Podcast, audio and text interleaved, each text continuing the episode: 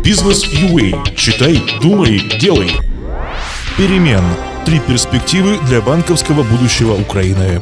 Уникальная ситуация в банковской сфере Украины. Более половины всего рынка оказалась в собственности государств. Как и куда двигаться банковскому сектору, рассказывает Игорь Шевченко, финансовый эксперт. Естественно, универсальные банковские учреждения будут жить, но в большей степени потому, что диверсификацию источников получения прибыли никто не отменял. Но работать во всех направлениях одновременно – путь в никуда. Ресурсы ограничены, и распыляться без оглядки, как раньше, теперь не получится. Банкам придется сконцентрировать свое внимание на совершенно конкретных сегментах направлениях, сфокусировать свое внимание там, где есть очевидная перспектива развития на долгосрочный период. На первый план все больше будут выходить специализированные банки с акцентом на финансовых фишках. Эти фишки-продукты займут большое место в продуктовых или сервисных прайсах банков. На чем концентрироваться украинским банкам?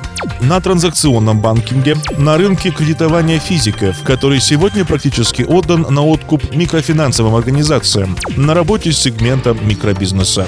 Такие примеры уже сегодня разительно выделяются из общего банковского ряда. Принцип подобной разумной специализации эффективен. То, что еще вчера было во многом лишь изюминкой конкретного банка, сегодня становится его очевидной долгосрочной стратегией развития. Без подобных акцентов не обойтись никому из числа оставшихся на банковском рынке учреждений.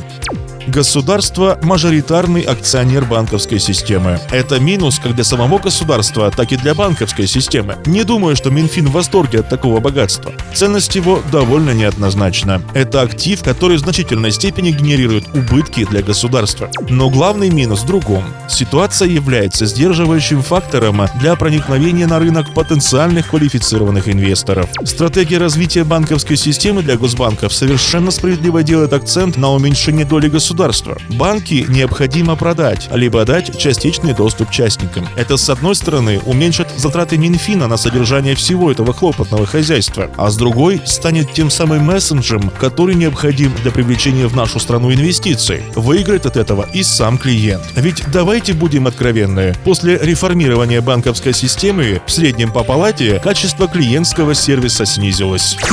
Общайтесь с аудиторией бизнеса в своей колонке, пишите нам редакцию. Следите за нашим нашим подкастом в Фейсбуке и на сайте Бизнес.ua, сайт о бизнесе и предпринимательстве.